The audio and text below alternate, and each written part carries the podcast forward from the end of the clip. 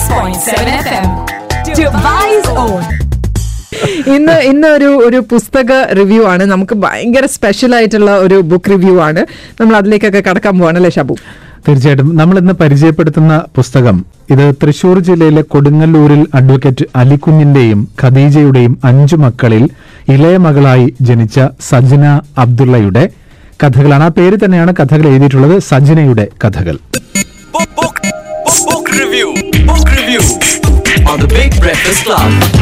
വളരെ സന്തോഷത്തോടു കൂടി പറയാണ് പതിനഞ്ച് വർഷത്തിന്റെ റേഡിയോ ജീവിതത്തിൽ ഇങ്ങനെ ഒരു മൊമെന്റ് ഉണ്ടാവും ഞാൻ ഒരിക്കലും പ്രതീക്ഷിച്ചില്ല.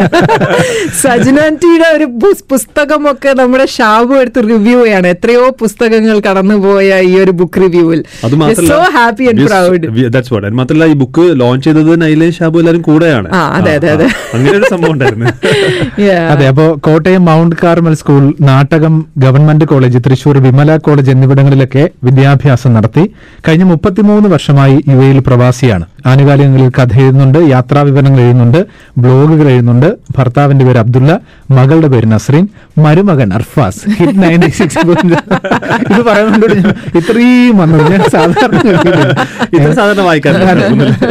ശരി അപ്പോ ഈ പറഞ്ഞതുപോലെ മുപ്പത്തിമൂന്ന് വർഷമായി പ്രവാസിയായിരിക്കുന്ന ഒരാളുടെ കഥകൾ സ്വാഭാവികമായിട്ടും ചുറ്റുവട്ടത്തുള്ള എല്ലാ കാഴ്ചകളും അവരെ സംബന്ധിച്ച് അനുഭവങ്ങളാണ്. അപ്പൊ അതുകൊണ്ട് തന്നെ ഇത് ആദ്യത്തെ ഒരു കഥാസമാഹാരമായി പ്രസിദ്ധീകരിക്കുമ്പോൾ നമ്മൾ വിചാരിക്കും മുപ്പത്തിമൂന്ന് വർഷത്തെ പ്രവാസകാലത്തെ അനുഭവങ്ങളായിരിക്കാം കഥകളായി പിറക്കുന്നത് എന്നുള്ളത്. പക്ഷെ അതിന് നേരെ വിപരീതമായിരിക്കും മിക്കപ്പോഴും ഇവിടെ ഒരുപാട് കാലം ജീവിച്ച ഒരു മലയാളിയെ സംബന്ധിച്ച്. കാരണം അയാളുടെ മനസ്സ് കൂടുതലും കേരളത്തിലായിരിക്കും. ജീവിക്കുന്നത് എവിടെയാണെങ്കിലും നാട്ടിൽ ഉള്ള സംഭവങ്ങൾ ആ പച്ചപ്പും ആ പുഴകളും കടന്നുപോയ വഴികളും കോളേജും ഗൃഹാതുരമായ സ്മരണകളും ഒക്കെ ആയിരിക്കാം. അപ്പോൾ ഈ കഥകളിലും അതൊക്കെ നിറയുന്നുണ്ട്. അങ്ങനെയുള്ള കഥകളാണ് സജിനയുടെ കഥകൾ. ഇതിന് ആമുഖം എഴുതിയിരിക്കുന്നത് ഷിഹാബുദ്ദീൻ പൊയ്ത്തുംകടവാണ്. അപ്പോൾ അദ്ദേഹം പറഞ്ഞിരിക്കുന്നത് പോലെ ഈ കഥകളൊന്നും അവസാനിക്കുന്നില്ല. ഇതൊരു പ്രാരംഭമായി നമുക്ക് കണക്കാക്കാം. ഈ സമാഹാരത്തിൽ കുറേ കഥകളുണ്ട്. അപ്പൊ അതിലേക്ക് കടക്കുന്നതിന് മുമ്പ് നമുക്ക് എഴുത്തുകാരിയോട് ചോദിക്കാം സജിനയുടെ കഥകൾ എന്താണ് എന്ന്. എന്റെ കഥകൾ എന്ന് പറഞ്ഞു കഴിഞ്ഞാൽ ഒരു സാഹിത്യ രചനയായിട്ടല്ല ഞാൻ. സത്യം പറഞ്ഞാൽ നമ്മുടെ ചുറ്റും കാണുന്ന ഈ സാധാരണക്കാരുടെ ജീവിതഗന്ധിയായ അനുഭവങ്ങളുടെ ഒരു നേർക്കാഴ്ചയാണ്. ഈ കഥ വായിക്കുമ്പോൾ നിങ്ങൾക്ക് ഇത് വളരെ ചിരപരിചിതമായ മുഖങ്ങളാണല്ലോ എന്ന് നിങ്ങൾക്ക് തന്നെ തോന്നും. അത് തന്നെയാണ് എന്റെ ഒരു ഉദ്ദേശവും. അപ്പൊ ഈ കഥകളിലെ ഈ കഥാപാത്രങ്ങളും സാഹചര്യങ്ങളും ഈ കാലഘട്ടത്തിന്റെ പ്രതീകങ്ങളാണ് അത് വായിച്ച് വായിക്കുന്നവർക്ക് തോന്നും. ഇത് ഈ കാലഘട്ടമല്ല കഴിഞ്ഞ കാലഘട്ടത്തിന്റെയും ഇനി വരാൻ പോകുന്നതിന്റെ എല്ലാം ഒരു നേർക്കാഴ്ചയാണെന്ന്. ഈ കഥകളിൽ മെയിനായിട്ട് ഞാൻ രണ്ട് കാര്യങ്ങളാണ്. ഒന്ന് അതിജീവനം പിന്നെ ഒന്ന് വിട്ടുവീഴ്ച. പിന്നെ ഇപ്പൊ ഭാവിയെ കുറിച്ച് ഉള്ള ഒരു ഉത്കണ്ഠ പലർക്കും കുറഞ്ഞിരിക്കുകയാണ്. ഇന്നത്തെ അങ്ങ് ജീവിച്ചു പോകണം. ഇപ്പൊ നമ്മുടെ ഗവൺമെന്റിന്റെ ടാഗ് ലൈൻ പോലെ working for the generation working for the future എന്നൊക്കെ പറയുന്നത് പലർക്കും ഇപ്പൊ കുറഞ്ഞിരിക്കുകയാണ്. അതാണ് എന്റെ ആദ്യ കഥയിലൂടെ ഞാൻ പറയാൻ ഉദ്ദേശിക്കുന്നത്.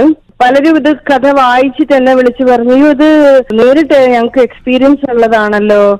ഇത് ഞങ്ങളുടെ വീട്ടിൽ നടക്കുന്ന കഥകളാണല്ലോ. വായന ശീലമില്ലാത്ത പലരും വിളിച്ചു പറഞ്ഞു ഒരുപാട് കാലങ്ങൾക്ക് ശേഷം വായിക്കുന്ന ഒരു മലയാള പുസ്തകമാണ്. കാരണം ഞാൻ വളരെ ലളിതമായ ഭാഷയിലാണ് അത് എഴുതിയിരിക്കുന്നത്. അത് എല്ലാവരും വായിച്ച് മനസ്സിലാക്കണം എന്ന് തന്നെയാണ് എന്റെ ഒരു ഉദ്ദേശം. ഇന്നത്തെ എല്ലാവർക്കും ഇപ്പൊ മലയാളം വായിക്കാനൊക്കെ ഒരു മടിയാണ്.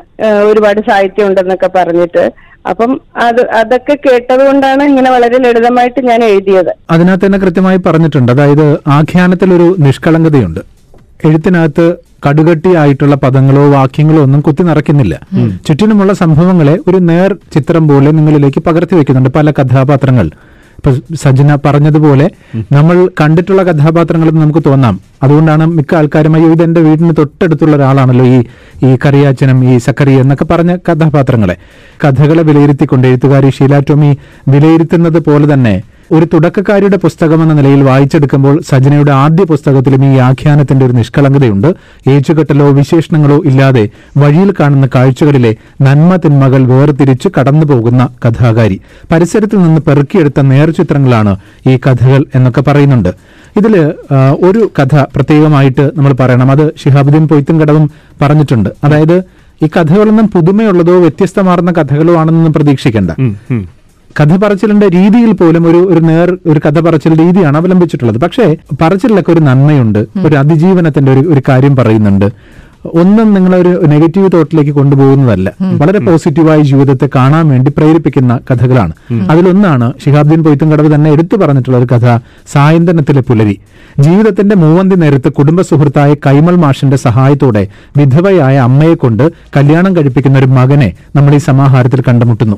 മലയാള സാഹിത്യത്തിന് അത്രയേറെ പരിചയമില്ലാത്ത ഒരു കഥാപാത്രമാണ് ഈ മകൻ. ഉള്ളൊരുക്കങ്ങൾ എന്ന കഥയിൽ ഷാഹിദ എന്ന സ്ത്രീ ജീവിതത്തിന്റെ ഏകാന്തത ഭർത്താവ് അറിയുന്നില്ല. എന്നാൽ സായന്തനത്തിലെ പുലരിയിൽ അതൊരു മകൻ തിരിച്ചറിയുന്നു. പുതിയകാല സാംസ്കാരികതയുടെയും മനസ്സിലാക്കലിന്റെയും ഹൃദയവിശാലതകളും ശുദ്ധിയും കൊണ്ട് ഈ കഥ മനോഹരമായ ഒരു അനുഭവമായി തീരുന്നു. ഇത് നമ്മുടെ ചുറ്റുവട്ടത്ത് ഇന്ന് അനുഭവിക്കുന്ന ഒരു വലിയ വിഷയമാണ്. കാരണം ഭർത്താവ് മരിച്ചുപോയി. ആകെ ഒരു മകൻ മാത്രമായിരിക്കും ഉണ്ടാവുക. ആ മകനെ ഏറെ ലാളിക്കുകയും സ്നേഹിക്കുകയും ചെയ്യും. പക്ഷെ അതൊരു സ്വാർത്ഥതയായിട്ട് മാറുകയും ചെയ്യും. പിന്നീട് അത് മകന് തന്നെ ഒരു ബാധ്യതയായി തോന്നുകയും ചെയ്യും.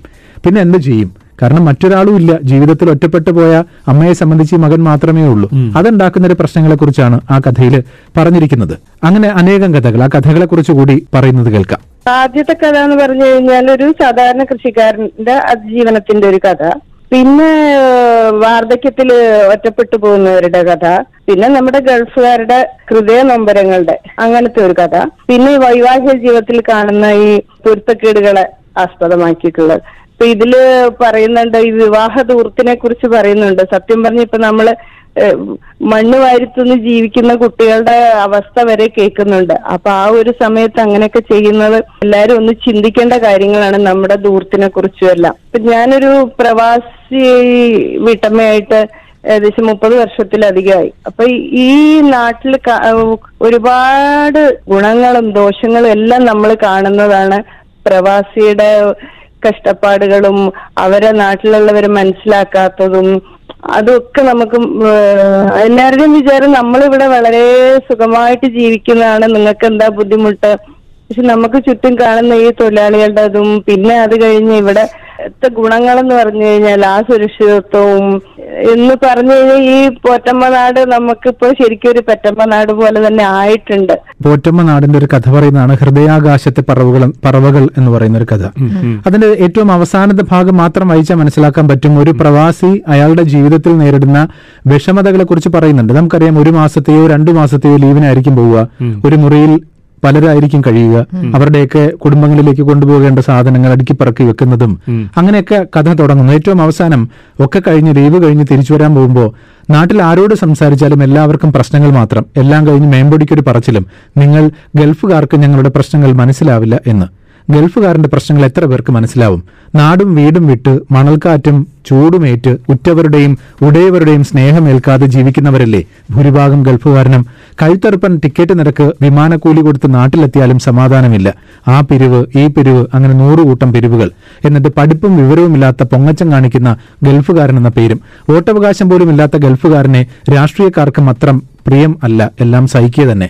രണ്ടു മാസത്തെ ലീവ് കഴിഞ്ഞ് കരഞ്ഞു കലങ്ങിയ കണ്ണുകളുമായി നിൽക്കുന്ന മാതാപിതാക്കളോടും പ്രിയതമയോടും മക്കളോടും യാത്ര പറഞ്ഞ് അഷ്റഫ് വീട്ടിൽ നിന്നിറങ്ങി. യാത്ര അയക്കാൻ എയർപോർട്ടിൽ വന്ന അനിയൻ സലീമിനോട് നിന്റെ വീട് പണിയുടെ കാര്യം എത്രയും പെട്ടെന്ന് ശരിയാക്കാം എന്ന് പറയുമ്പോൾ അതെങ്ങനെ? എന്ന് ഉത്തരം കിട്ടാത്ത ചോദ്യം അയാളുടെ ഉള്ളിൽ കിടന്ന് കറങ്ങി. ബന്ധങ്ങൾക്ക് മുമ്പിൽ പ്രിയപ്പെട്ടവരുടെ സ്നേഹത്തിന് മുമ്പിൽ അശക്തനാവുന്നതാണല്ലോ ഒരു ഗൾഫുകാരന്റെ പരാജയം. അതോ വിജയമോ? അതാണ് അവന്റെ വിധി. അവസാനത്തെ പാരഗ്രാഫിൽ തന്നെ ഉണ്ട് ഒരു ഗൾഫുകാരന്റെ സാധാരണ ഗൾഫുകാരന്റെ ശരാശരി ഗൾഫുകാരന്റെ ജീവിതത്തെക്കുറിച്ച്. അപ്പൊ ഇങ്ങനെ ഗൾഫുകാരന്റെ പ്രശ്നങ്ങളെക്കുറിച്ച് നാട്ടിൽ ഈ ദുരിതാശ്വാസ ക്യാമ്പുകളുമായി ബന്ധപ്പെട്ട് അതിലെല്ലാം ഒരു നന്മയുണ്ട്. ആ നന്മയെക്കുറിച്ചാണ് പറഞ്ഞിരിക്കുന്നത്. അതിനകത്തുണ്ട് ഭൂമിയെ നശിപ്പിക്കാൻ മറ്റുള്ളവർ ചെയ്ത കാര്യങ്ങൾ നിങ്ങൾ വീറോടെ കുറ്റപ്പെടുത്തി പറയുന്നുണ്ടല്ലോ. ഈ ഭൂമിയെ നശിപ്പിക്കാതിരിക്കാൻ സംരക്ഷിക്കാൻ വേണ്ടി നിങ്ങൾ എന്ത് ചെയ്തു? അങ്ങനെ ഞാൻ പറഞ്ഞ വെച്ചാൽ ചില കാര്യങ്ങളെ തുറന്നു പറച്ചിലുകളായിട്ട് കഥയുടെ രൂപത്തിലേക്ക് അവതരിപ്പിക്കുന്നുണ്ട്. അങ്ങനെ നമ്മുടെ ചുറ്റുവട്ടത്തുള്ള അനേകം വിഷയങ്ങളെക്കുറിച്ച് പ്രശ്നങ്ങളെക്കുറിച്ച് സാമൂഹ്യ വിഷയങ്ങളെക്കുറിച്ചൊക്കെ പ്രതിപാദിക്കുന്നതാണ് ഈ കഥയിലെ ഉള്ളടക്കങ്ങൾ. പല കഥാപാത്രങ്ങളെയും നമുക്ക് നേരിട്ട് പരിചയമുള്ളതായിട്ട് തോന്നുകയും ചെയ്യും. ഇത് പത്തായം ബുക്സ് ആണ് പ്രസിദ്ധീകരിച്ചിട്ടുള്ളത്. നാടിനെ തേടുന്ന കഥകൾ എന്ന അടിക്കുറിപ്പോടുകൂടി സജനയുടെ കഥകൾ. അടിപൊളി അടിപൊളി. അപ്പൊ ആന്റിക്ക് ഇനിയും ഇനിയും ഒരുപാട് കഥകൾ. കാരണം ഇത് വായിച്ച നിമ്മിയുടെ അമ്മ പറഞ്ഞ ഒരു കാര്യമാണ്. നീട്ടിപ്പിടിച്ച ഒരു നോവൽ ആക്കാനുള്ള സാധ്യത ഉണ്ട് ഇതിൽ അപ്പൊ എന്തായാലും all the very best thank you Shabu for bringing this up and you know reviewing it for the rest of them അപ്പൊ എല്ലാവർക്കും പോയി വാങ്ങാം. അർഫാസ് അത് നമുക്ക് കണക്കിന്റെ കാര്യം അർഫാസിനോട് വെക്കാം. ഒരുപാട് വിറ്റേജ് ഇവർ പുതിയ വീടൊക്കെ പണിയാൻ തുടങ്ങി. പക്ഷെ എന്നാലും ഒരു പത്തായം തന്നെ ഈ പണം.